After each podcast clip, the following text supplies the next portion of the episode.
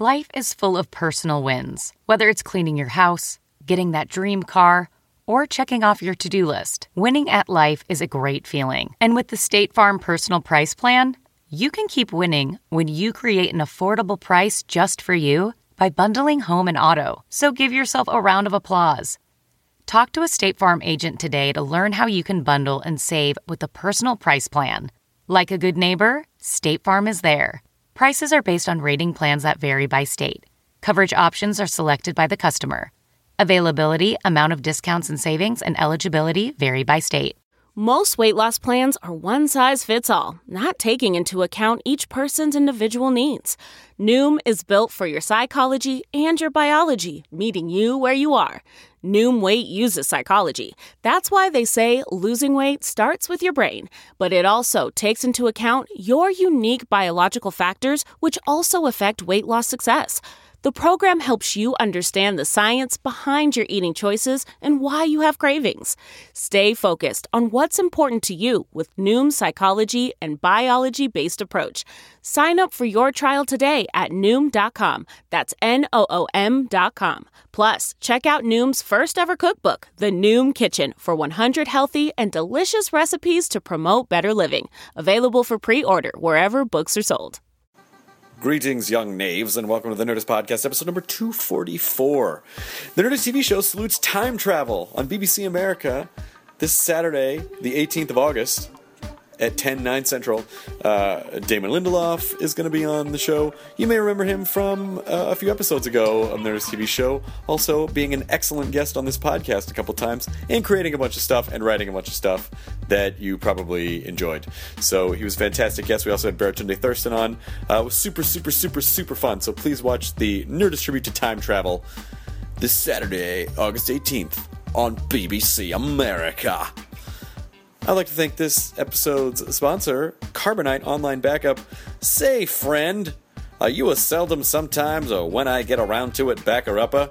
I don't know why I'm doing this voice. Maybe you think your external hard drive is all you need, but to be absolutely protected in case of anything, some sort of meltdown, someone in your hat breaks in and steals all your electronics, you need online offsite in the cloud backup from Carbonite. Because with Carbonite, your files are automatically and continually backed up, so you don't have to think about it you can you can you can you can replace those emotions with anything. All that fear is gone. You can think about tater tots or what it'd be like to have a duck for a wife. I don't give a shit. It doesn't matter. You could do anything you wanted with that mental uh, with that mental storage, instead of worrying about your online storage. Oh, good riff, Hardwick. Once you have Carbonite, a computer disaster is not a disaster because your backup files are kept securely and you can just easily restore them. It's your better backup plan for home or your small business. It's Carbonite. Plans start at 59 bucks a year. Start your free trial today at carbonite.com. Use the offer code NERDIST and get two bonus months with a purchase. That's carbonite.com two bonus months with the offer code NERDIST. And now this episode, you guys, fucking awesome. It's Dr. Demento. I mean, if I could even tell you what that guy meant to me as a kid and my comedy development and what he exposed me to and the worlds that that he showed me in a, a whole generation and continues to do so over at his website drdemento.com um, i mean this is i mean we've obviously had we've had big fancy famous people on the podcast before but when a guy like dr, dr. Demento comes on it just it makes my molecules vibrate in a way that i can't i mean you're you're all fanboys of stuff. And Demento is just one of those guys for me. So um, this is it. We recorded at Meltdown. Um, we recorded more podcasts there. I like it, and uh, and it was it was an. Am- it was such an incredibly amazing time with him. Just what, just hearing his voice, but seeing it come out of his mouth as opposed to just hearing it, totally flips my bean. Um, that sounds like a euphemism for lady masturbation, and I take it back. I'm so sorry. Uh, it freaks out my clitoris head. Now, again, that's weird. It's really weird. Nerdist Podcast, episode 244 with Dr. Demento. Now entering Nerdist.com.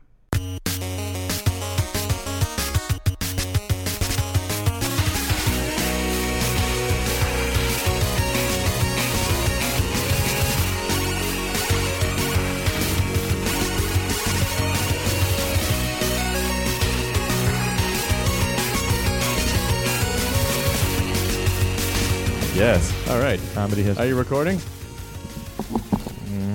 It's our, our small satellite space here at Meltdown Comics. Let's do a quick roll call. It's a Nerdist podcast. Dr. Demento is here. Woo woo! Wind up your podcast. I was just driving on Hardwick Street earlier today. Re- And were you like, this is a prep? This is a preamble of things to come. Yes. Well, for, ever since we moved to that neighborhood, or at least ever since I, I knew about your work, I'm reminded of you every time I cross that street. That blows me away, and it still freaks me out that you uh, are familiar with my work. You played, you actually played a Hard 'n Phirm song years ago, Yeah. and Mike Phirman and I lost our minds because every Sunday night when I was growing up in Memphis, Tennessee, Dr. Demento show. I mean, it just completely. Well, we'll get into all this. Uh, we're, there's going to be a lot of slobbering on you. Uh, Jonah Ray's here, and then our buddy Dan Pasternak yeah. who comedy nerd and also network suit in a weird sort of way Comedy nerd, then comedian, and then comedian then and then producer, then network suit. some network was like hey maybe we should hire a comedy nerd Are to you help us going in order of? Uh, are you going chronologically or in order of my capabilities? oh shit i don't know we're gonna have to tag cloud you and figure out which word is the biggest uh, but uh, but Dan Pasternak, for those of you guys, um, we did a pilot with you. Mark, Mike and I did a pilot with you at IFC. Uh, Dan is responsible for shows like Portlandia and and really helping to establish IFC as kind of like alternative Comedy Central. I think is if, if that, uh, I, I don't know that I want to accept the word responsible, and also I think that's that's very grand. But you're you've always been very gracious. Thank you, Chris. Well, I just we've been friends a very long time. Yeah. Um, you have the most insane collection of comedy albums that I've ever seen, and and I think almost all of them are signed. Like Dick Gregory, Bob Newhart, uh, Carlin, like really a, a, an extensive group, a grouping of, of comedy albums. Well, I- I think my collection probably pales in in comparison to to the guest of honor. And we're gonna- Well, gonna- I had a little head start. But we're, we're going to get to that. The reason, Dan, that we that we had you on is because um, you ultimately connected us all together. You've worked with Dr. D years ago when you were a kid, and uh, Matt Mira couldn't be here, so I was like, who better to have on than someone who's known the doctor for so for so long? Well, I'm very grateful. Yeah, so it's just we. Uh, so uh, be prepared, Dr. D, because we're about to nerd out on you, my friend. That's what I'm here for. So, Mike Phirman and I had the luxury of having a dinner with you at Largo. Uh, Oh, yeah. a couple years ago at a, at a, at a Wootstock show, and the the story you told was fascinating. Just about like where you started. And so, would you mind, you know, if you don't feel like it's redundant, please give us a little background how Dr. D came to be and just kind of what what the business looked like in those days. Well, I grew up a record freak. My parents had lots of records, and the record player became my favorite toy when I was, oh, seven, eight years old. And uh, I'd buy all the records that I could afford. So when I discovered the Salvation Army store that had records for a nickel, this was 1953, my collection grew by leaps and bounds. Uh, I used to play disc jockey as a kid, and uh, then by the time I was a junior in high school, I had the biggest collection of records in the school, which included a lot of uh, then current rock and roll records. So I became the de facto disc jockey for all the sock hops at my high school. So that was my first experience playing records for an audience. Oh wow! Oh, so you DJ'd for your audience? You Yeah. D- you were a DJ? Yes. You were a high school DJ. Right. yeah, this was the 50s. We had one turntable. So, you know, n- none of this fancy stuff that they do today, of course, but had one turntable and a pile of 45s. And, uh, and I'd play one, and, and then people just, I, I just had to fill the time while I hurriedly uh, queued up the next record. Actually, I didn't cue them on. I just, uh, I just put the arm on the record, and uh, you heard a little scratch, and then you heard Elvis or Bill Haley or Chuck Berry or whoever it was. So I do dedications, things like that. So this was the first speech I gave to introduce records. Uh, then I was uh, heavily involved in my college radio station at Reed College in Portland, Oregon, all 10 watts of it. Yeah. 10 watt non commercial station. But you never know who might be listening, you know. Anybody could be listening who just happened to be somewhere in the neighborhood of Reed College. You never knew. So, and and we followed all the FCC rules very carefully, things like that. And I went from playing classical music, which uh, the station originally that was their format. I became the uh, student manager and introduced a more liberal format. We still played classical, but I played the records that I found in the thrift shops of Portland, along with all other kinds of weird things. And they let you do whatever you want. They, yeah, they let me do whatever I want. You know, ten watts. well, Were you developing your on-air personality at this point? Were you was was was Doctor Demento born yet, or uh, did uh, did your body split open and outstood Doctor Demento with the, the tux and the red tie and the top hat? Dr. Demento developed gradually. The uh, the name was given to me by the obscene Steven Clean. That was the name he used uh, when I was uh, brought into the staff at KRRC, uh, KPPC, excuse me, uh, in Pasadena, which is where the whole concept of the Dr. Demento show took root. Uh, I was Barry Hansen, my real name, but Steven said, "Oh, everybody here has a crazy name. You can't be Barry Hansen." Uh, and gradually, I became Dr. Demento. That was the name that stuck. So you you took some sort of a potion, and then at night uh, you would go out as Doctor Demento. Yes. Now, uh, at first, my, my earliest shows as Dr. Demento, the earliest shows that I have recordings of, I sounded much more studious. Of course, those were the days of laid back FM programming. And Yeah. the, the people at KPPC said, and now, And things like that. So, so I, I had a more studious, more level-headed approach. But I would tell stories about the the records and about the songs and about the people who sang them. Uh, and actually, the the Dr. Demento show started as a program of just rare records in general, uh, early rock and roll records uh, like. Or the, the original records of songs that the Rolling Stones had covered. Yeah. Uh, so I'd play the original Muddy Waters version of something that the Stones had done. And uh, Sly Stone was huge at that time. Sly and the Family Stone. This is 1970. But Sly had been making records for about eight years before anybody knew who he was outside of San Francisco. So I had many of those early records. So as Sly was topping the charts with things like dance to the music and uh, everyday people, I would play his old stuff. On his, the earliest records of his I know of, he and his brother were the Stewart brothers, uh, sounding like the Coasters. So Oh, wow. I'd play those, and, and those were lots of fun. So I became known as this guy who was this fount of information about uh, early rock and roll. Uh, but it was only gradually that funny music took over the show uh, because I'd opened the phones to requests, and I found that a large number of the requests were for novelty records, things like the Purple People Eater Sure. and the Monster Mash. And They're coming to take me away. Ha ha, they're the coming to take me away. Napoleon the Fourteenth. Yes, indeed. So uh, those. I I found that the more of those that I played, the more popular the show got. So, uh, so naturally, I became the funny music guy. I hadn't really intended to be when I started, but uh, by the time that I moved over to station KMET, where I think uh, Dan got to know the show, uh, it had become pretty much the funny music show. Wow, and this was a time in the in the seventies where radio ruled. Yes. Like and and like and then all of a sudden that's where we started to see like shock jock not not maybe the shock jocks, but big personalities like your Wolfman Jacks. Oh, yes. Uh, uh, guys like that.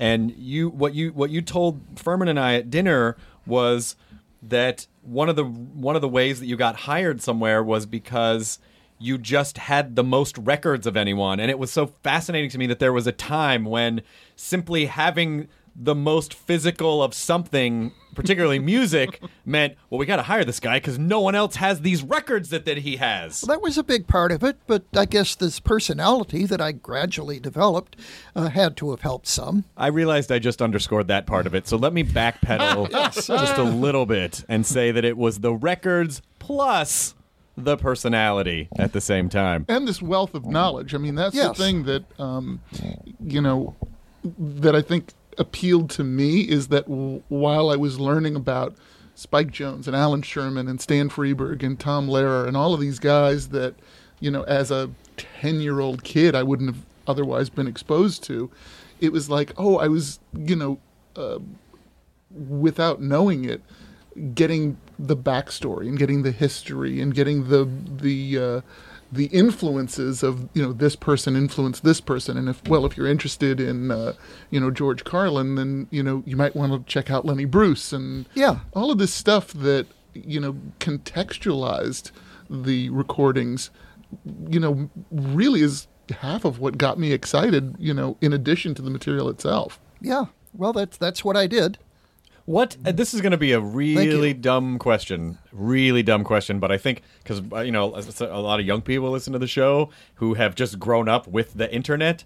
But you you have this wealth of music knowledge. So where are you getting it? Where are you getting the lore, and where are you getting the the stories and, and the back information? It just kind of leaks in. Uh, well, I read Billboard a lot. That that was the that was the handiest, most available source of intelligence about records that was around. I, I think I discovered Billboard when I was when I was about 12. I'd go read it at the public library, and it would have the news of all the new records that came out, all kinds of music, including comedy.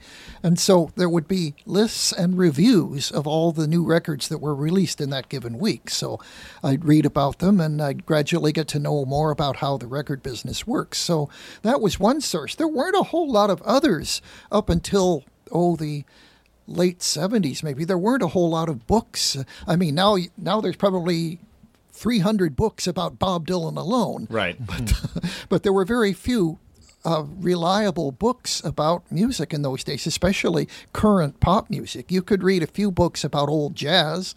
Uh, it wasn't until 1959 that the first decent book about blues came out. Oh, yeah. and uh, longer than that before there were decent books about country music. But uh, you could you could read about the older jazz, a little bit about the pop music of the Gershwin or Irving Berlin era. But so I, I read voraciously, and and uh, I was uh, also I'd go to the Salvation Army and nickel a record. I could take lots of chances, buy lots of stuff I'd never heard of, and see what it sounded like or hear what it sounded like. And and uh, my mother, bless her, would sometimes clue me in about oh this was very popular. I I, I used to love that singer, things like that. So that helped put it in context a little bit more. So when did you when did you start to wh- what was your popularity surge? Like when did that start to happen and you realized, "Oh, no, I'm actually a radio I'm like I'm a, a radio personality that people know." Uh, 1973 was the year it, it blossomed. That's the year that I started getting really good ratings.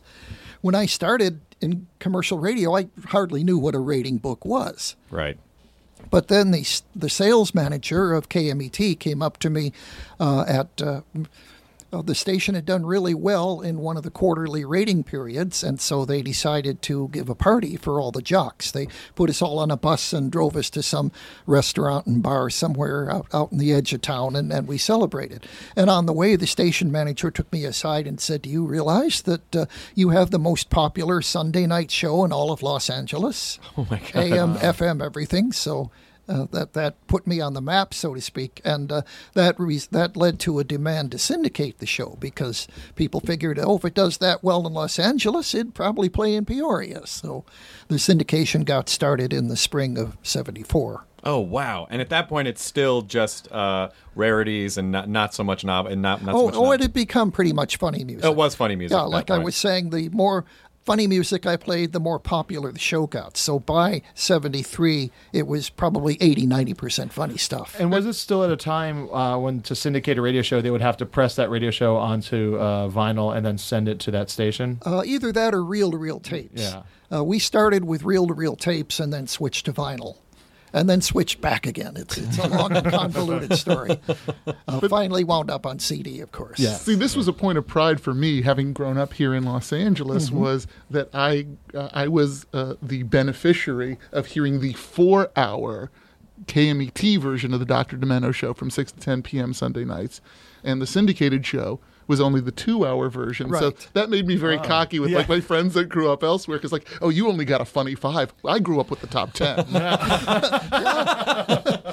Yeah, that's the way it was. The syndicated show was shorter. Uh, nobody seemed to want to take on a four hour show, no matter how popular it was. So the two hour show was easier to sell. And uh, so that's why the Funny Five, because we didn't want quite so much of the show to be taken up with a countdown. I wanted to have more time for free form to play new stuff, things like that. So so that was the difference. And there were a few records that I could get away with on KMET that I realized I probably couldn't get away with in Mobile or Salt Lake City. So there there were a few. Oh, like what? Uh, the Smoke Off, Shel Silverstein. Really? That Oh. was Yeah. never on the syndicated show? Not till later. Oh, wow.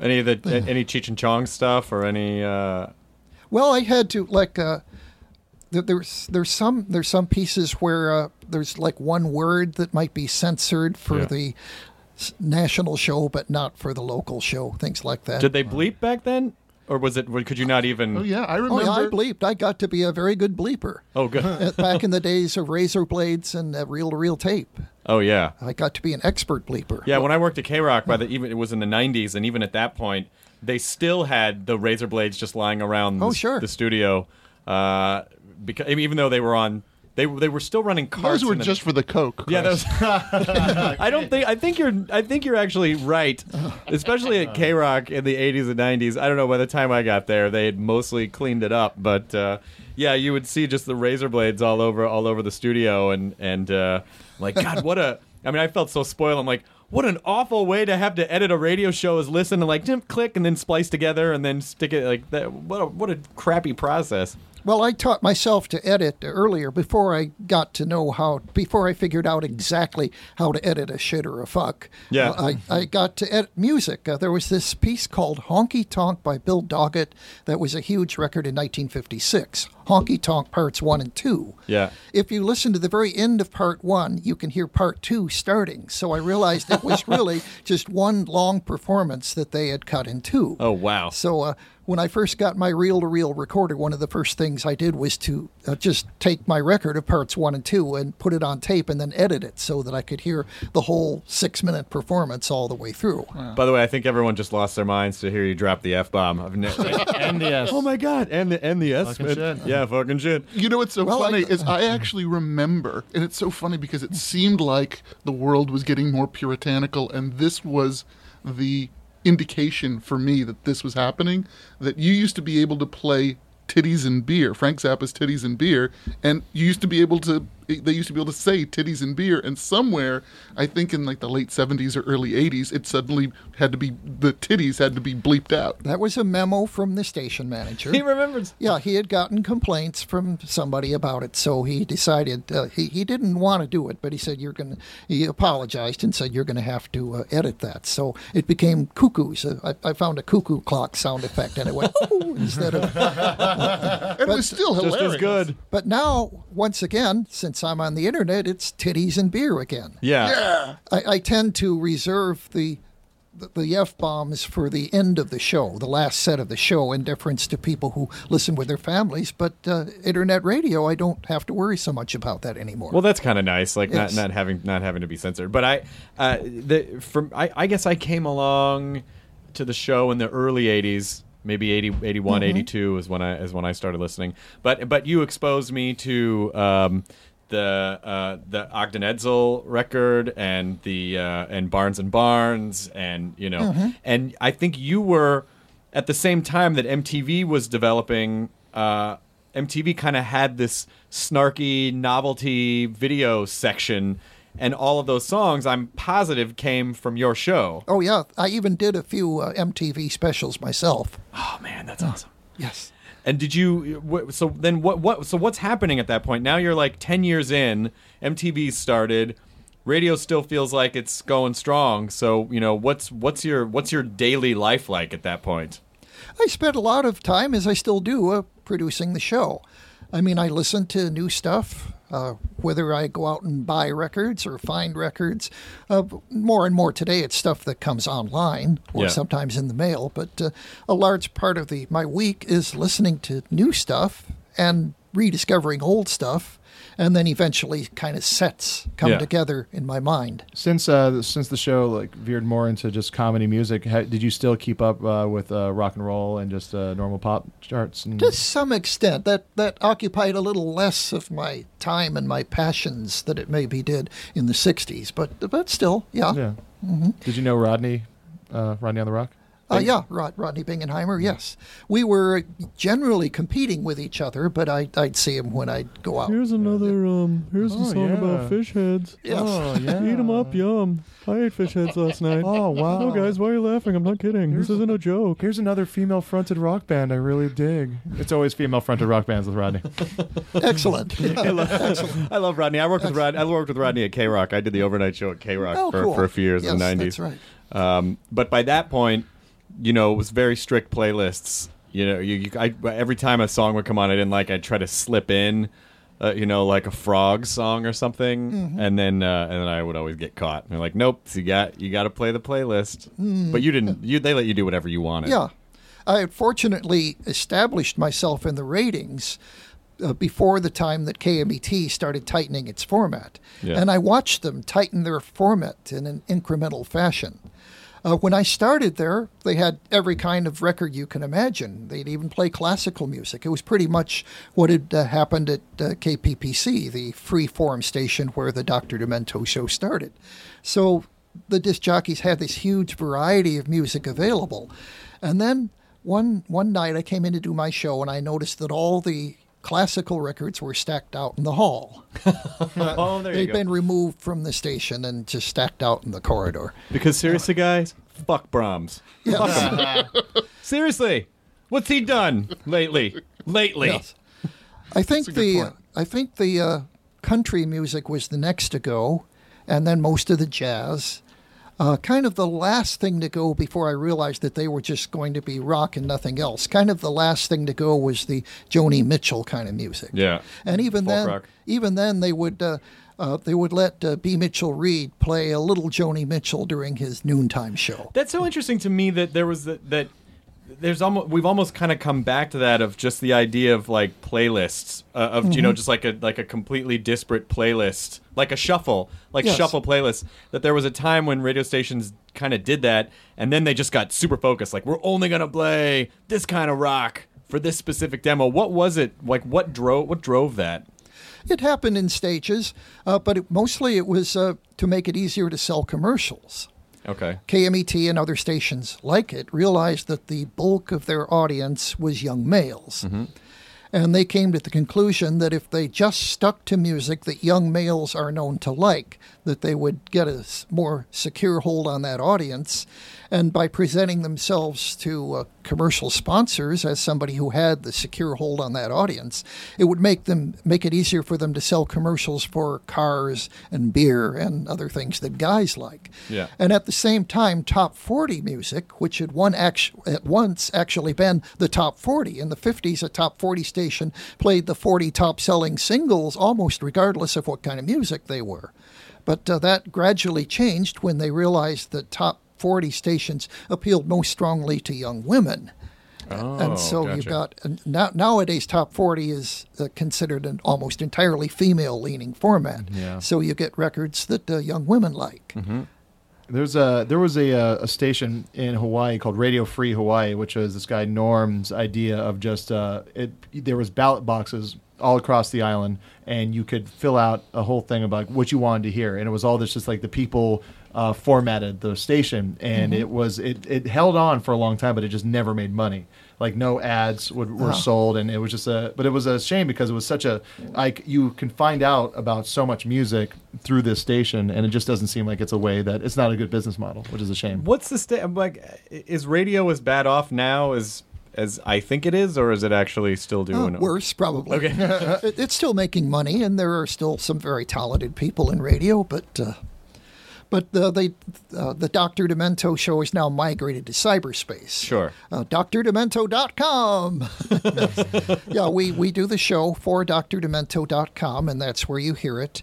And uh, we charge a small fee for listening to it, and that's uh, that's how it becomes a going business for us. Oh, good, good. So you're still able to to continue to do this. Do you put out the albums every year? Uh, we did until recently. As you as you probably know, the demand for CDs has been a little soft, so Right. We haven't made a new one since 09. I'd like I'd like to do another one. It's fun to do those things, and people seem to enjoy them. But uh, Do you we- recommend playlists to people at any point? I've I've been I've been meaning to do that on iTunes. I haven't gotten around to it yet, but uh, I've been meaning to do that. Oh, you know what we should do is when I I'm going to talk to the iTunes people and see when we put this podcast out. Maybe I'll see if they'll let you like do a comedy playlist or something. that'd, be, that'd be that'd be cool. really that'd be really Yeah, it would be something. Uh, people have told me, "Hey, you should uh, work out some things like this." So yeah, sure. Thank you. Who were some of the? Well, I don't know if I can make it happen. It's just something I would like to make happen. Mm-hmm. Um, uh, I'd also like twenty million dollars. Can I just have that? But there's probably a better chance I can help you with the iTunes thing.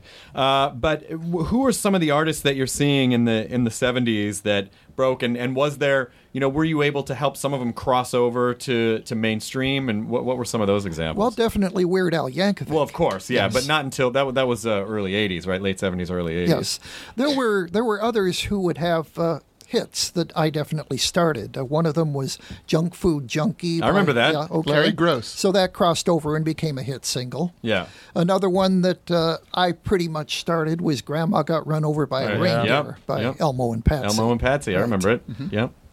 So, uh, as, as far as bankable mainstream success, uh, no, the Dr. Demento show kind of remains a, a thing for uh, music geeks, nerds. And, How did how did Weird Al, how did Weird Al fall into like how how did you find him? uh, he found me basically, but Yeah. but then I this I picked him out of the teeming crowd and elevated. I realized that he had unique talents. Uh, uh, he had more going for him than most of the other people who would send me cheap cassettes. Like Dan Pasternack? Did you ever send in a cassette? I did. What you did? Yeah. Do you still have it? Sure, sure. I mean, you know, the funny thing. We have got to play it on this episode. he, he made a record. He made a seven-inch EP. you've got to let us play something from that on this on this show later. Absolutely not. That is bullshit. You've got to let us play something. It's an please. EP with a blue label. Oh, really? No, I, yeah, I did two records. I did one in 1980 when I was 11. Oh, my and God. And then the follow up uh, in 82, where actually one side, and this, I don't know if this has ever been repeated, one side played at 33 and a third, and the other side played at 45. I thought about doing that as well. I, Yeah. I did that in 1982, my friend. oh my gosh. You've got come on, you got to give us one track to play at the end of the show. No, there was one song that um, uh, the good doctor was was kind enough to play, and then got onto the top ten. I don't know, like five or six times over the course of a year or so. Um, you know, it was probably just just uh, the appeal of it was an 11 year old kid almost saying dirty words. Yeah, I don't know that it was that it was uh, quite clever as I recall. Yeah, I don't know that it was terribly uh, artful. Yeah, definitely inspired by shaving cream. Yeah. You know, I mean, that's the thing is that, you know, at that age, all I was doing was absorbing everything that the doctor was putting out, and then, you know, uh, um, you know, appropriating it and, you know, squeaking it out at my. You should repress them in mono. That'd be amazing. I still, I mean, for me, it's you know, i- i- you know, uh, the, just being getting to be pals with guys like you and Weird Al, like it's so it's so mind melty to me because you were such a huge part of. I mean, you know, as as a young kid before the goddamn internet came along, you really had to. It was really hard to find that kind of stuff if you were a comedy nerd. It was very hard. You really, it was like a quest, which in and of itself was rewarding because you could unearth, like, oh, no one else is gonna see this. You know, so my world consisted of like Mad Magazine and uh, and and and the Dr. Demento show, and then and then whatever you know Al TV when they would play it. Well, that certainly helped my show. This stuff was rare. Yeah. No, I got so into this that, okay, so I still have brown notebooks where I would transcribe every song that was on every Dr. Demento show from, I think, 1978 to 1982. Something Wow. like that, like center cut of my youth. And literally, my goal was for every song that like made it into the top 10 or certainly the funny 50 at the end of the year i would seek out i would go to record stores moby disc you know Yeah. uh, um, rhino the original rhino, Rhino. on westwood boulevard Right. Tower? uh, Aron's. uh, oh of course tower aron's yeah um, go boy records in the south bay Penny Lane. Penny Lane, yeah, all of these places. And then what I would do is I would draw a circle around the ones that I was able to purchase that were on the Dr. Demento top 10 because they all And by the way, I didn't need to buy them because I still have I still have boxes of cassette recordings of Oh, all of the Dr. Demento shows that I, you know, collected through all those years. So I had them all on tape, but I had to have the records. I did a similar thing where when the uh, 20th anniversary uh, uh, double disc CD compilation came out that you put out, that was when I, I came into awareness. Uh, ev- I tried to get a record from each of the people, uh, each of the artists Oh, on the compilation. I was like, all right, I got to find Stan Freberg. Okay, I got to find, you know, it was just every single one I had to buy. I, and there was a lot that just I couldn't find. Were you friends with all I- these guys? Uh, most of them. Of course, I did play things that never came out commercially at all, or had come out commercially only on 78s uh, 20, 30 years earlier. Uh, but yes, uh, to answer your other question, I was fortunate to get to know a good many people, the younger artists, and also uh, Stan Freberg, uh, Tom, Tom Lehrer. Yes. Tell me about Tom Lehrer. Well, he was. Uh, if if you asked him, if you had asked him uh, back in the '60s to state his occupation, he would say uh, instructor in mathematic, Yeah. mathematics at Harvard or MIT, University of California, Santa Cruz, wherever he happened to be at the time. He was just incidentally, except for a couple of years, just incidentally a singer. He, he I don't think he ever liked performing very much, but he realized that he had a gift for writing wonderful satiric songs, and when he was inspired, he'd do that. Uh, made these records, uh, sold them. Uh, he, he was really the most successful do-it-yourself artist of any kind in the 1950s. Oh yeah, he was ma- basically pressing his own records. Right. And I mean, he'd go in and rec- I know, I know. I'd heard that he would go in and just in a three-hour session just record all the songs and press a record and be done. And the the the his piano skills are insane, and Yes. his diction. There is not everything that Tom Lehrer says. There's not one wasted syllable. Everything is is exactly as it should be, and he he's such a he's he. I I- just I've always wanted to. and the precision of the lyrics. I mean, Yes. it was great musicality, but also the internal rhymes, and and, and I mean, it was just such literate satire. Well, as you grew up on Tom Lehrer, he grew up with Gilbert and Sullivan. Sure. And Danny Kaye. That Sure. was his other big inspiration. Yeah, he would do a lot. He would do these like these. If Gilbert and Sullivan played, you know, this by you know, and then Right. he would go into the playing different genres of you know for for specific songs. Did he ever? Because he had a lot of you know what could be considered controversial or transgressive kind of material. You know, you know the Vatican rag and the old Right. dope peddler. I Step mean, into that small confession. Yes. Yes. the guy who's got religion will tell you if your sin's original. Like those rhymes are fucking perfect. Yes. drink the wine and chew the wafer. Yeah. Oh, it's uh, uh, uh, uh, if it's not, try playing it safer. Take the wine and chew the wafer. Two, four, six, eight. Time to transubstantiate. Okay, we're in a Yeah, sorry, other sorry. level. We're of, nerding out. Well, there are some comedians who do what they do largely through improvisation. Yeah. Uh, that's not Tom Lehrer. No, he seems very Precise. And, Very uh, measured. Now there have uh, there've been a couple of uh, concerts that have been just recently redis- rediscovered and made av- made available on YouTube or in one case on DVD. So you now have uh, oh three or four different performances available of some of his better known songs. And the thing when you compare them is not the differences, but how similar they all are. Oh wow. So why do I mean, think they're he all stopped? wonderful. Uh, he wasn't inspired anymore. Uh, I don't think he hasn't quite stated this in public, but I think he just got. He was very perfectionist about his performances, and uh, when a performance didn't go exactly right, he'd feel really down about it, and uh, so this got to be a strain. That that's that's my guess. I mean, it's amazing. He was so prolific for such a brief period of time, and he's still alive. Yeah, he is still alive. I think he still teaches. He just retired oh, he did Oh, just did retire. about three years He ago. must be yeah. what eighty by now. He was born in 28, so he's 84. Yeah. Jesus. Yeah, he still lives in Cambridge, right? Uh, he spends half the year in Cambridge in the same house he's lived in for uh, since the early 50s. Spends the other half of the year in uh, Santa Cruz, California, where he did where he taught for the last 15, 20 years of his teaching career. If you ran into him, if someone ran into him and was like, "Oh my God, Tom Lehrer, you're amazing. I, I loved everything you do," would he be like, "Please don't talk to me," or do would, would is he pretty open about it? I think he'd be cordial. Yeah, He's, cordial. Yeah. Thank o- you. Open to me. Yeah. So I you got so. Uh, uh, who el- who else did you really did you really bond with over the years?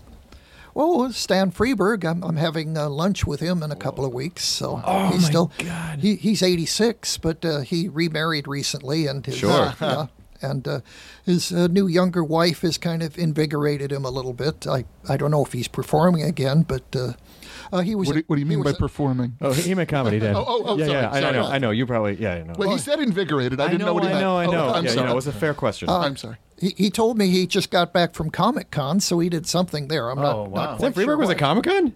How did I miss that? that's- That's what he. it. That's what he told me when we made our lunch date. And so, what do you, you know, what what are you thinking about? You know, do you think the the internet explosion was a good thing? You know, because obviously anyone can just make a, a funny song or video and distribute it, or is it sort of like, well, kind of steps on my toes a little bit?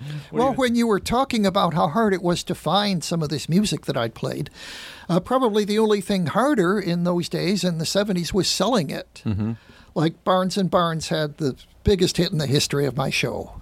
With Oh, Fish wow. Heads, Yeah, of along, course. along with Dead Puppies. Those two are neck and neck. yeah, Uh, so Barnes and Barnes decided to press up 3,045s. Hmm. I think they still have several hundred of them. Oh, fish heads? Yeah, right. Because uh, the only way that they could sell these records was by doing consignments, and one store might take five, another store might take ten if they were lucky. So you just have to go store by store trying to sell this stuff in the days before Amoeba or anybody like That's that. that's So- what I did with the, the records that I made. So, uh, so uh, uh, uh, Dead Puppies, Kinko the Clown. That that guy's name was Bill Frenzer. Yes. Bill Frenzer. I, who I actually saw him perform at the Steve Allen Theater once, and he did Dead Puppies, and it fucking blew my mind. But what uh, what was that guy's story? Well, he was from Omaha, and uh, the Ogden Edsl Wahalia Blues Ensemble Mondo Bizarro Band Yeah. was originally a troupe, a troupe of 12 singers and comedians who would do comedy sketches in the uh, theaters of Omaha, Nebraska, and that they had a circuit. I think they got as far as Dallas and up to the Twin Cities, but they do. They were big stars in the local comedy world, and a couple of them also started a morning radio show. So, so that was their trip. Uh, they never quite went national, but they got big enough to make an LP, uh, which included Dead Puppies. Yep. They even came out here to Glendale, California, where there at that time was a right recording studio with a pipe organ. They booked that studio especially to do the pipe organ on Dead Puppies, which which really makes that as far as an arrangement goes. Yeah, totally. The song just it ends bigger than any song ever. That the end of Dead Puppies. Yes, it's kind of the power ballad of the Doctor. But it's on I used to ask people to wave lighters, and now, of course, they wave cell phones. They wave their cell phones and their their, their lighter application. Um, but uh, it, was it was it tough for these guys just in terms of because they're not really coming into the system in the normal way, particularly at a time when the the record industry really did control touring and, and the whole the whole system. So how did these guys make a living? Were they able to tour, or was it just sort of like, oh, they kind of got to say they got played on your radio show, but they didn't really make a living doing that? Well, Barnes and Barnes were never much into live performance. Right. That was Bill Mumy, too, Yeah, right? Bill had his other career as an actor and Yeah. a musician, and uh, as a comics artist too. So, or a comics writer rather. yeah. Uh, Robert Haimer, who's the other half of Barnes and Barnes, he had he had a gig too that he did. So, Bill Friends, well, there, Bill Frenzer, since Ogden Edsl more or less broke up, he's had on and off success as a comedian. He does gigs, he does corporate gigs and that sort of thing. Yeah. There are other people who I play on my show who have uh, fairly uh, prosperous careers as working comedians doing comedy clubs. Uh, Henry Phillips would be Of course, one. yeah, Henry, Tim, right. Tim Cavanagh's another one. Yeah. And uh, You play the Paul and Storm, and oh uh, yes, and- yeah, of course. Okay, I got to ask because I truly, this guy, at least for people in LA, was something of a local legend, but really came to, I think, greatest prominence on your show. What was Wild Man Fischer's story? Wild Man Fischer. Well, there's a documentary about him called Derailroaded, which I'm in along with Weird Al and uh, Barnes and Barnes and many other people who knew him. He He's a paranoid schizophrenic, was diagnosed as a paranoid schizophrenic as a teenager, was institutionalized for the first time after attacking his mother, So he's, he was in and out of mental hospitals for most of his life. So already funny. but well, I I don't know if he ever thought of himself. No, he never thought of himself as a comedian. He was he's a singer. He's a songwriter and a singer, and he thought he was the best damn songwriter and singer on the face of the earth. He was convinced of that. He was a true outsider artist. If you've ever read uh, Irwin Chusid's book "Songs in the Key of Z," he, he's the he's the epitome of an outsider artist. Somebody who is pretty well convinced that he is a great artist. The the public begs to disagree, but uh, most of the outsider artists, at least the ones in Irwin's book, have achieved at least a small degree of fame uh, because there are people who are connoisseurs of this kind of music. Same kind of people who collect song poem records. Song poems. Oh, the song poems are so. But no, but, Yeah, my, my just name to- is just to Larry was a huge yeah, hit Just on to finish uh, with Wild Man Fischer, he wrote probably, uh, or at least made up, he didn't necessarily write them down, probably made up a thousand songs in his life, of which a great many were recorded, uh, a couple dozen of them on the first album he did with Frank Zappa.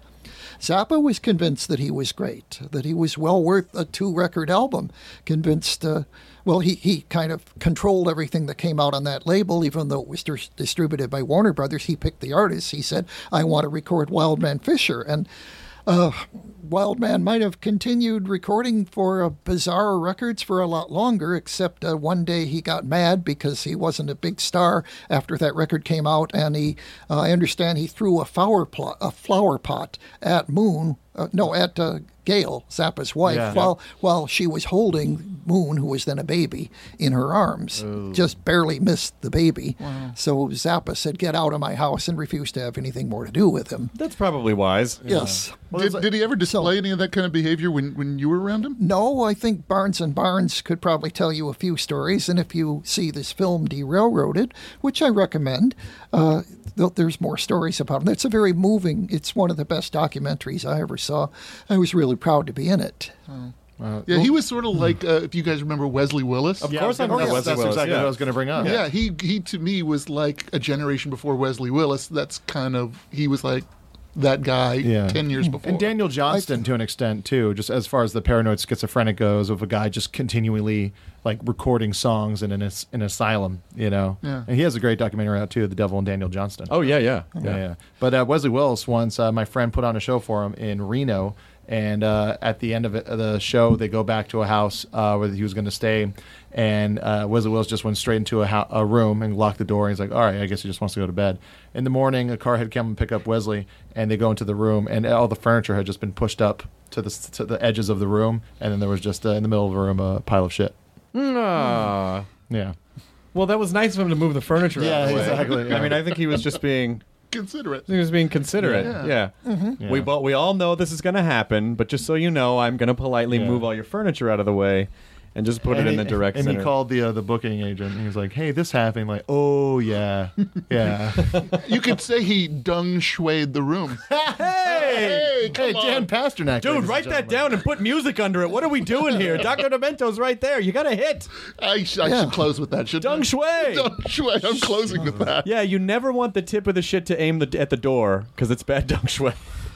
You always wanted to. Yeah. You always want it to curl counterclockwise. Paint, paint your door brown. I feel very fortunate that I've been able to do this radio show for all these years, which is home to both Tom Lehrer and Wild Man Fischer, sometimes in the same set. Some. Did you deal with that a lot? Were there a lot of guys? I mean, because obviously, you know, when you start getting into comedy, songs are weird. You know, novelty songs. That some of them you're like, yeah, this guy might be a little on the crazy side. Did did, did people kind of stalk you over the years? Not, a little, not that I know of. I, I never really felt endangered by any of my fans. Oh, that's good. Did you? Uh, I mean, there were some that uh, drove me a, a little batty for a while, and there were some that, Dan Pasternack. Guilty. how did you guys? How did you guys? well, mostly, mostly you were on the phone, and of course I had my helpers. Yeah.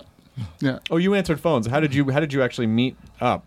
Well, the way I first met the good doctor, I was, uh, I think it was in the sixth grade, and I went to used to do like live uh, broadcasts, and I went to one at uh, Tower Records on Sunset. Oh, yeah, right. In 1980, and you were kind enough to put me on. I think I sang uh, a version of uh, the Spike Jones song "You Want to Buy a Bunny," and uh, you were very encouraging. And I met a bunch of the people from your cast on that broadcast and stayed in touch with them. And um, um, Mike Meyer, not Mike Myers of SNL, but Mike Meyer of Meyer and Drake, who had a number of hits on your show, like the Monster Rash and the Mr. Bill song, um, were kind enough to produce the first two songs that I made. And then I worked for my mom all that summer at her factory in downtown LA. She had a manufacturing company.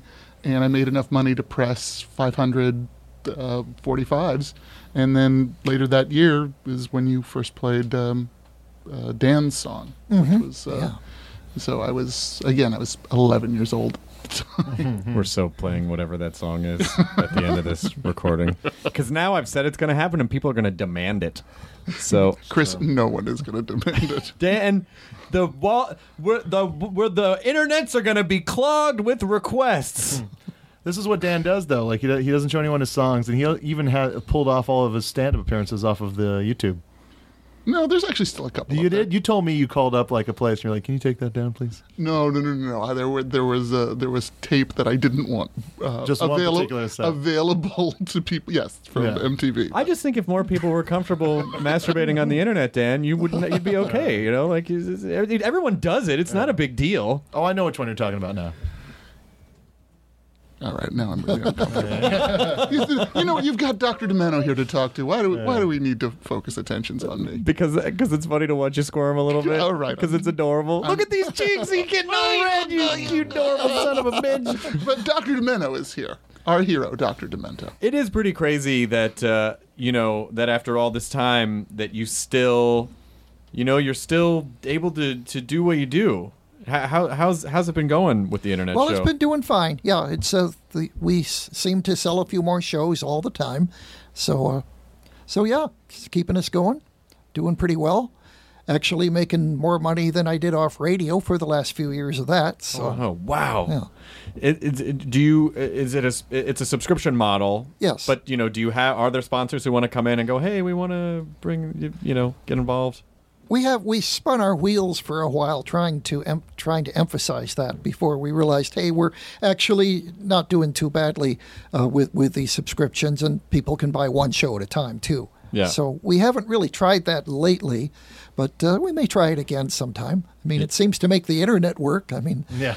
uh, the, every every day the internet seems to figure out more ways to expose me to ads while I try to get the news or something like that. Yeah. So who was the last person you got excited about? Like in the same way that like when you first heard like Weird Al's cassettes that he was sending you. Oh, uh, let's see. There was Logan Whitehurst and uh, Lemon Demon, who had this. Uh, the biggest hit of the new century on my show was a Lemon Demon song called uh, "The Ultimate Showdown of Ultimate Destiny." Y- You might have heard that. It's, Hard 'n Phirm. Oh, thank you, Doctor D. oh, they're they're up there too. Yeah. Hey, look, it's our buddy Matt Bennett. Hey, Matt Bennett. Hi, how you doing? How are you? Hi. This this is Doctor Demento. This is Hi. Matt Hi, Bennett. Matt Bennett. Nice Matt. to meet you. All right. Hi, it's a pleasure. Yes. Big fan. Matt Matt Bennett's uh, Matt Bennett is a, a fine uh, comedian friend of ours who's on a little television All program right. called Victorious and who does a lot of stuff here at the theater. Have you have you guys you guys never met before? No, no, no. This is awesome. All right. Cool. Super cool. What were Nice to meet you. about? Hmm. We're just talking about comedy. Give Matt Bennett a mic. Hi. God damn it. Mm-hmm. Katie, give him a mic. Katie, do it. Katie, faster. So exciting. Yeah, this is great. So Matt Bennett is he, Matt Bennett's like 20 years old or something. Mm-hmm. What are you, 20? I'm 20 right Jesus Christ! First of all, fuck yourself.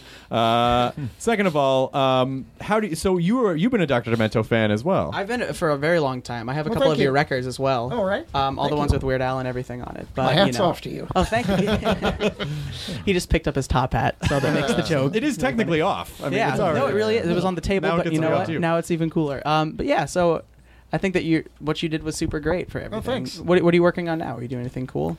Well, we, we do the show. That's the main thing that I do. I, I do a new show every week for drdemento.com and uh, be recording another one uh, tomorrow morning my voice holds up. so- Yeah, yeah. No, we've made you talk a lot. Yes. How did you? So, as, as a young as a young kid who's never not known the internet, Mm-hmm. Matt Bennett, how did you how did you get exposed to to get Matt Matt Matt plays uh, hilarious songs as well. I he's he's a musical comedy guy. As well, yeah. So uh, maybe you can maybe you can slide him some stuff there, Matt. I would love Bennett. that. Yeah. Please do. So what? Uh, how did you how did you first get exposed? Um, I it's a weird story. I went to uh, private school, and they made us all change in this little change room when I was younger, and all the kids were Oh, talking Catholic like school. yeah, n- s- sort of. Yeah. Um, I think it was a Methodist school, so Oh, it was okay. a little bit different.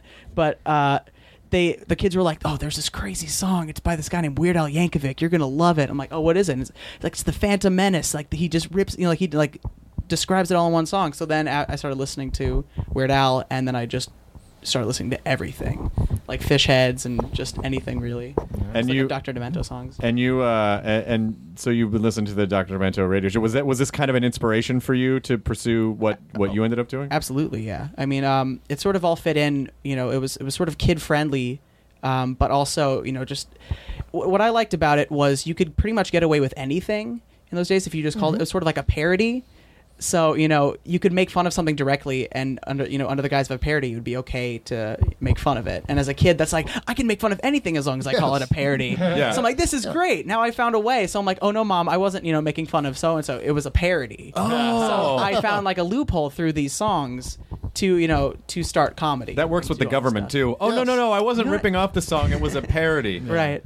Yeah, the So- two live crew case kind of legitimized all that. Two, That's right, The, yeah. two. li- the you mean Supreme the Supreme Court decided that parody was fair use. right? So after that, uh, publishers had very little recourse. Even if they didn't like a parody, there wasn't very much they could do about it. Are you talking about uh, the, when they because they used the "Me So Horny" sample, or are you Yeah. talking about Two Live Jews, which covered? No.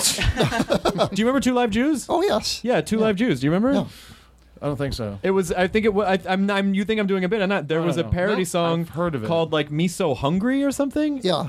Yeah. And it was the the group was called Two Live Jews. And it was like "Me So Hungry." Oh. like it was. Go down Remember to Chunky Fairfax A? Their Avenue big or hit was, something. "Oi, it's so humid. Oh, oh, like a yeah. sauna in here." Oh yeah, yeah. Maybe maybe it wasn't maybe it wasn't about food. I don't know. But anyway, Two Live Jews was an actual. Yeah, I think Al cornered the market on all the food-based Food, comedy. sorry. Isn't that funny that that that that I mean, it is another testament to Al is that he has been the that guy, and no one like if anyone else does, they're like, eh, fuck you, that's Weird Al's thing. You know what I mean? Like it's amazing that he's been able to corner like that market more than Yes. thirty years. more than Yeah. thirty years, and he's still relevant. Even all the, the Yes. fakers on, you know, LimeWire and Kazaa and Napster and stuff, all the people, Yeah. Yeah. it all just gets labeled under Weird Al. Yeah, because, you that's know, true. Just the Napster, you best. must have been. A, I had Napster. Napster, was, I was there for the start of it. 2000. oh my gosh, yeah. I know, but he's twenty. Yeah, so he's so like- two thousand it makes him eight years old. He don't was wanna talk taking about that. he was taking a Napster during Napster. He was saying, Oh, Napster. oh. "Hey, wait, let's all." You know Download what? times were so long. This here's a really fun way to bum everyone out. You guys ready? Uh, Matt, what year were you born? 1991.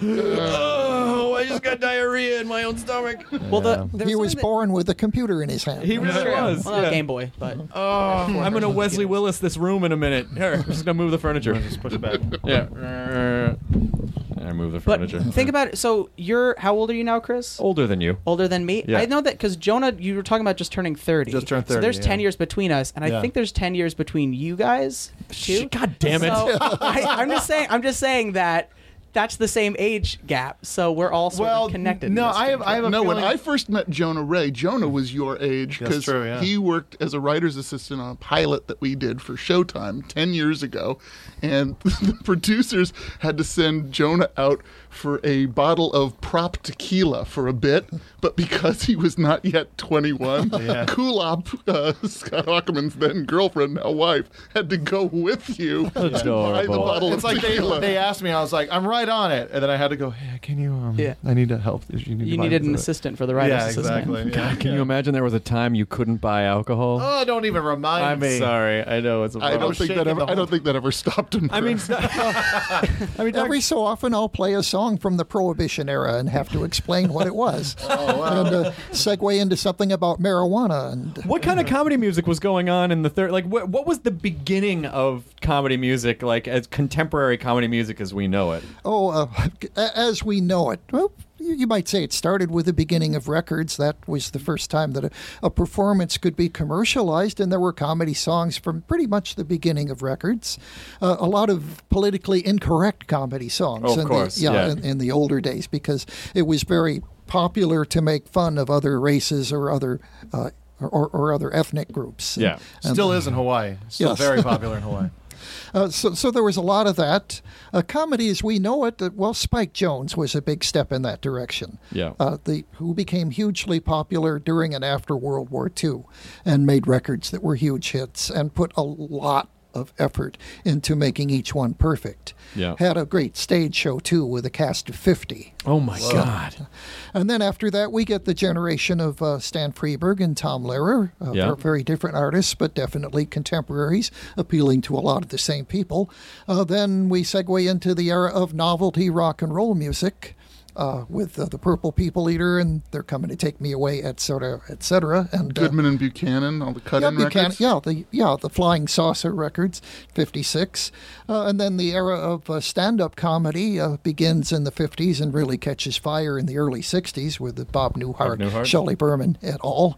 And uh, so you're getting a quick history of comedy then. Parody has always been around. Uh, Homer and Jethro did a lot of that in the 1950s. They would have to ask permission from everybody, but they did it. Uh, and then you get Weird Al kind of, uh, well, Allan Sherman before that in, in the early 60s.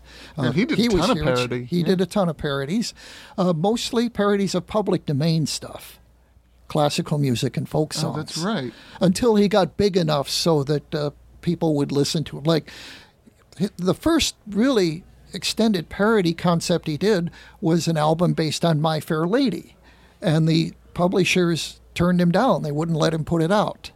So uh, Warner Brothers Records, which wanted to sign him, uh, said, "Well, why don't you do an album of folk songs?" So he did, and the rest is history. Oh wow. Oh wow, that is that is that's pretty funny. Just like I love the idea of someone running around like I want to do a parody of My Fair Lady. Like what? That's what he did. He wrote a, a complete full-length thing, a parody of every song. Did it ever get put out? Yes, much later, on, on a box set that uh, uh, Rhino Handmade put out. What was it called?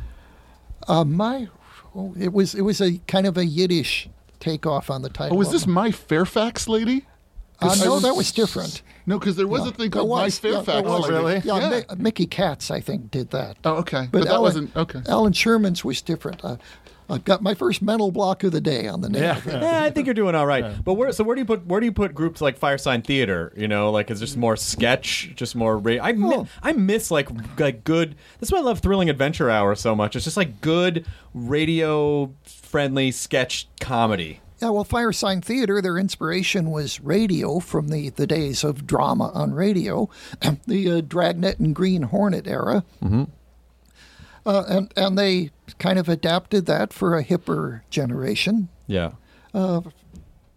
perhaps a chemically altered generation that had something to do with it, and also took advantage very, very skillfully of recording technology, layering all these things. So there'd be three or four different things going at once, which is something that Cheech and Chong also got from them. Yeah. Yeah. Did you ever see the Funny or Die video? Weird. Did you see the Weird Al? Oh yeah, yeah, Very- right. yeah. Yes. And Oswalt played you. Yeah, oh, yeah, right. Uh, that- that- I was flattered by that. Um, what was because Frank Zappa, who you played a lot of his songs, but he was also just a serious musician putting out non-comedic Mm-hmm. Yes, songs. right. Um, did you come? Did you come into awareness of him through his funny songs, or were you already a fan of uh, his, uh, you know, his normal stuff? Well, I, I was I was told uh, that I ought to go see Frank Zappa at the Whiskey. That's the first time I saw him. Wow. And uh, at that, he was doing funny and serious stuff together, mixing them as he did on most of his albums.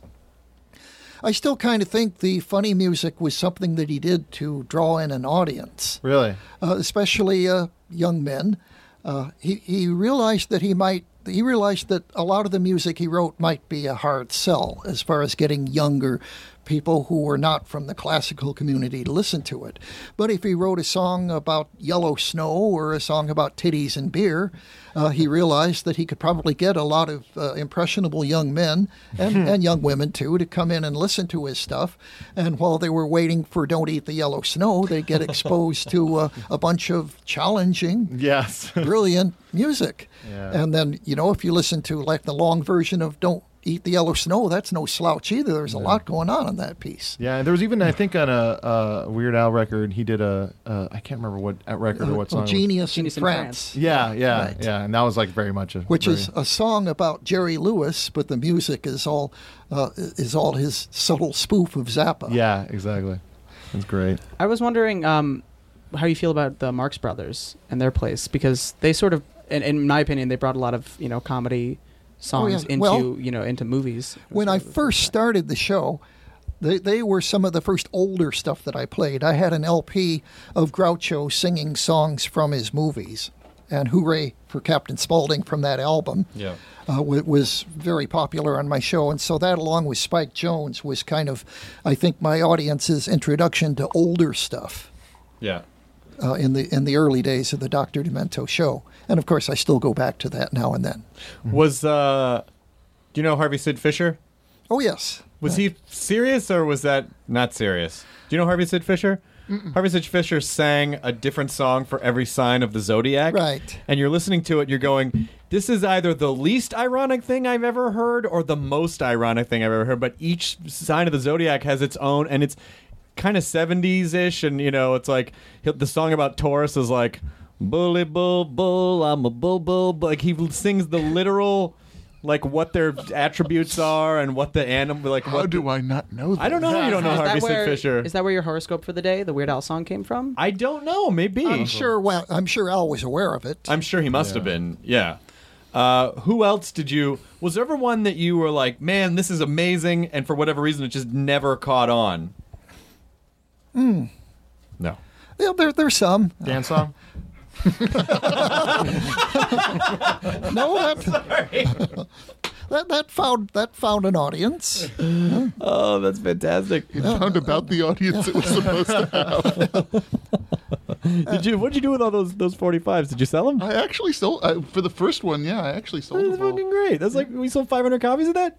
Yeah, I mean, again, it was like what what the the good doctor was saying. Is like you you take two or three to different record stores, and you know they're on consignment. And I, I have to say that the Doctor Demento show was powerful enough that like, look, every kid my age was obsessed with the Doctor Demento show, and it certainly you know was a big deal for me you know, as a sixth grader, as a seventh grader, because everybody listened to the show. So I was able to sell enough of them that I saved up the money and was able to press another record, which didn't sell at all. I'm curious because now, now, uh, now that Matt Bennett has joined, being the the youngest member on the age totem pole, uh, what are challenges for you now with music, and what do you? What's really easy about what you do, and what's really hard about what you're doing now? Um, I guess that's a good question. Um, I don't know. It's actually the position that I'm in sort of makes it easy to do this. Um, I, I sort of write songs that are you know border on being. f- I, I don't want to say they're straight up comedy songs, but they are funny, um, or, or at least I, I, like to say they're written with you know sort of cleverness in mind. Um, but I, I also uh, do a Nickelodeon show, so I sort of have this audience. This built-in audience, Yeah, this yeah. audience that it's pretty appropriate for. Yeah. So it's sort of easy for me, but you know, there's I I see a lot of a lot more people sort of doing this. You know, with the internet and everything. I mean, there's um there's Bo Burnham, of course. Sure. who's Sort of, you know, and uh, and I don't know if you guys know George Watsky. I don't know George Watsky. Uh, he put up a video that got like millions upon millions of views, where it's just him rapping really fast, but really clever stuff as well. And there's that kid uh, Luke Ski or Luke Scott. Oh yeah, yeah, yeah. yeah, yeah. Very popular on my show. Really Oh, yeah. funny, Yeah, like great. really great stuff. Really good stuff. Yeah. Does Yeah. a, does a good live show too. Oh really? He did yeah. the um, he did the bringing Skeksis back song, Yeah, right? he, yeah. When he heard us talking about that, bringing Skexy back. yeah, he Yeah. did the he did the, Skek- the Skeksis video. Um, Then uh, another branch of what I do, there there are a good many artists who do funny songs and serious songs, and ones that are kind of a little of both. Uh, Randy Newman would be one. sure. Yeah. Uh, Christine Lavin more recently. I don't know. What, whatever happened with Tom T Bone Stankus, who had probably one of my favorite songs, The existential blues. The Existential Oh, that Blues. song was one of my favorite. It's a songs. mind blower. It's so good. And he did that live when you did your 10th anniversary show at Wolf and Rissmiller's Country Club in 81. Yes. He came out and did that live. And I remember that blew my mind. And I just thought, this guy is a genius. He's still alive and well, doing doing fine, but he's morphed into being a children's entertainer. Oh, wow. Uh, part of he, he he got religion and kind of decided maybe I shouldn't do the existential blues all my life. Though I think he'll still sing it when the audience is right. But he Yeah. really, he's really a kid's entertainer. That's Oh, what he so does. no more songs about poppies. have you have you played any of Tom Wilson's stuff? Oh yeah, sure. Yeah, Tom Wilson's great. His homonym song. I- The homonym yeah. song is. Genius. Do you, have you heard Tom mm-hmm. Wilson's Yeah, homonym yeah. song? Have you heard Tom Wilson's? No. stuff? Yeah, you, Do you yourself that a one. favor. Tom Wilson. Is he? He's Biff from. Yes. Biff, that's what I thought. Yes, yes, yes, I but- heard that one song. He used to perform with a tuba. Yeah, that, that's an older Yeah. song. He has a new song that's uh, called, uh, just all homonyms, and it's just Yeah. it's really trippy.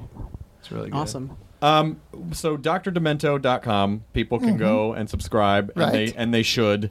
Uh, is there anything else you want to plug while you're here, or anything else? Uh, anything else you want to tell people before we release you? Oh, there, there's a uh, there's a graphic novel called Erfworld done by uh, Robert Balder, Mm-hmm. and uh, he is going to be doing an audio version of that. I Okay. think with the limited animation too Okay. online. And uh, I've been uh, cast as Lord Stanley. In, in, in, in the audio version of Erfworld, which Yeah. uh, will start producing production soon. Did, so you you actually so people do subscribe to your show. Is there a donations button too? Can people donate to the show to keep it going? No, we just do, do it by uh, it's it's two dollars per single show or fourteen ninety five for a subscription. Yeah. which means that you can also plunder our library of seven hundred plus older shows, going all the way back to some of the first shows I did as Doctor Demento in nineteen seventy. Yeah. That's pretty amazing. I mean, it really you're you know uh, I I think you were one of the forefathers of what we kind of think of as the modern podcast in the sense that you know you're a guy with a very specific field of knowledge and you love what you do and you expose people to this to this world. And that's kind of Yeah, the that's, the that's I ultimate that's the ultimate philosophy of what of what we do here. But I don't know if it ever would have occurred to me that radio or, or even podcasting would be a fun thing that I could actually do if it hadn't been for for you. Well, thanks. You know, if, if uh, the radio show hadn't kind of fallen into my lap, uh, if I hadn't come along at just the moment when freeform radio was open to concepts like this, I probably would have been a professor somewhere. oh or really a teacher of some in, kind. in Portland. Uh, maybe in Portland. That's Yeah. where I went to undergraduate school at Reed. Yeah. Though uh, my presence here is uh, I, I, uh, is due to UCLA. UCLA had a master's program in folk music studies for a few years in the 1960s. Folk music was my passion, especially blues in the 60s, and uh, so I came here, became uh, one of their first students, got a master's degree in folk music studies to hang on my wall. Yes. Uh, but I wrote my thesis about the early days of rock and roll and the, the folk roots of rhythm and blues. Wow. that's fantastic Yes. You should put that so on your I, blog. uh, I was also a next door neighbor for and really good friend for a while of John Fahey, who's now a, a, a he's, the late John Fahey is become more and more esteemed after his passing as one of the pioneers of contemporary guitar. Oh wow So uh, we were good friends. So it sounds like there's a house open next to you. Drinking So we should just yes. we should just buy it and move in next door. well, that was in Venice back in the 60s. Oh, okay, that was a long A time little ago. cheap. cheaper. Yes. little cheaper back then. Yeah, John uh, passed away in 2001, but uh, Oh, wow. after a colorful life. They've been releasing a lot of uh, a lot of his music now. Yes. they've been doing a lot of box. Just sets. about everything that, that he did is now available again. If people want to submit songs to you, uh, what can they do? Uh, DrDemento.com, Yep. Uh, Dr. Demento at DrDemento.com is my email address, D R D E M E N T O. Or you can do it the good old fashioned way with a CD or even once in a while get a cassette. And we always accept vinyl, and that's P.O. Box 884, Culver City, California, 90232. Now, uh, if there's any way, we usually sign off the end of our shows to at saying telling people enjoy your burrito. Will you give us? Would you mind giving us like a classic Dr. Demento send off, like the end of the show, and then just tell people to enjoy their burrito? Don't forget to stay demented and enjoy your burrito. Dr. Demento, thank you for letting us uh, nerd out on you for this for this hour. Uh, we Well, thank you, Chris. You know, the word nerd, which was invented, I think, when you were a very small tot, if not earlier, you have managed to co opt very nicely. Well, thank you. I think uh, I, I believe the, the I believe the etymology of the word is uh, is Seussian in nature. I think it, I think it actually goes back to uh, to an old Dr. Seuss uh, story. okay. If I'm not if I'm not mistaken, I push up my imaginary glasses. Uh, at the moment, geek, of course, is from the German word "geck," which were sideshow freaks who would bite the heads off uh, snakes and chickens. and dork is a whale's penis. It's true. That's true. Yeah. There you go. Uh, and Matt Bennett, thank you for being our surprise guest. It's good to see you. What are you doing? What, what are you doing here? The show. We got a show downstairs. Oh shit! What the fuck? Yeah, it's at eight. Oh, that's great. Thank you, Matt. Send me something. Absolutely. I will absolutely do that. no question. I'll, I'll connect with you guys. And Dan Sweet. Pasternack, thank you for being Oh here. my God! Thank you, thank you for letting me crash. Of course, This buddy. Oh, we love thing. you, guy. You guy. I'm gonna get. You- that, I'm gonna get that welcome. song from you. Let me scratch you behind the ear. Oh, that feels good. All right, good.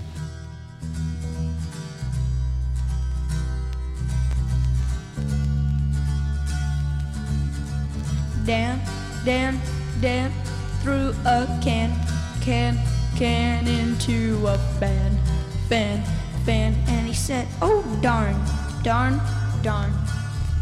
Mike, Mike, Mike couldn't ride a bike, bike, bike. So we gave him a trike, trike, trike that we knew he'd like. Kit, Kit, Kit lost his mitt, mitt, mitt. He had a fit, fit, fit. And he said, Oh, shoot, shoot, shoot. Chuck, Chuck, Chuck was driving a truck when he hit a duck. And he said, Oh, heck, oh, heck, oh, heck. Joe, Joe, Joe, don't you know, know, know that you shouldn't go, go, go to the Alamo? No, no, no, stole a bell, bell, bell, and you just can't tell if she goes to heaven. Who knows? Rich, rich, rich, dug a ditch, ditch, ditch. He threw a pitch, pitch, pitch. You son of a gun. Rick, Rick, Rick learned a trick, trick, trick. He thought it was slick, slick, slick, but actually he's a pretty good magician.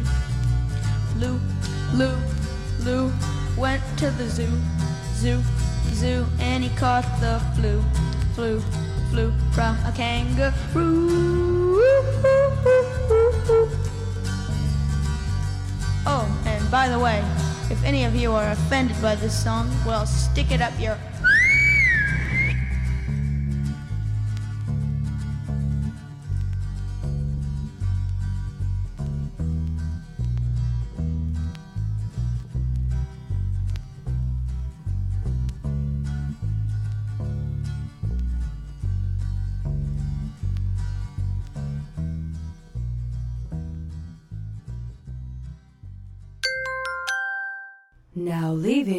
Nerdist.com.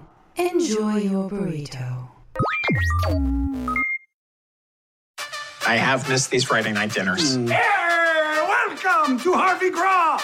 At these family dinners, Gracious, everyone! dysfunction is served. I can't have you all messing things up for my entire adult life. Oh, I'm sorry. Do we embarrass you? Jump, jump, jump! It's already better than I dared to dream. They're extra Let the wild rumpus start! Woo, woo, woo. and they're embarrassing. We know how hard it is to move on from the first girl that you ever slept with. Not the first girl who I ever slept Yeah, with. yeah, yeah, yeah, right. You're a regular lady killer. I thought you said it was going to be boring here tonight. No! I really hoped it would be. But they couldn't love each other more. It's mom and dad being totally normal. Wow. So, dinner next Friday, everyone? Wouldn't miss for the world. Dinner with the Parents, Season 1. Stream free only on Freevee.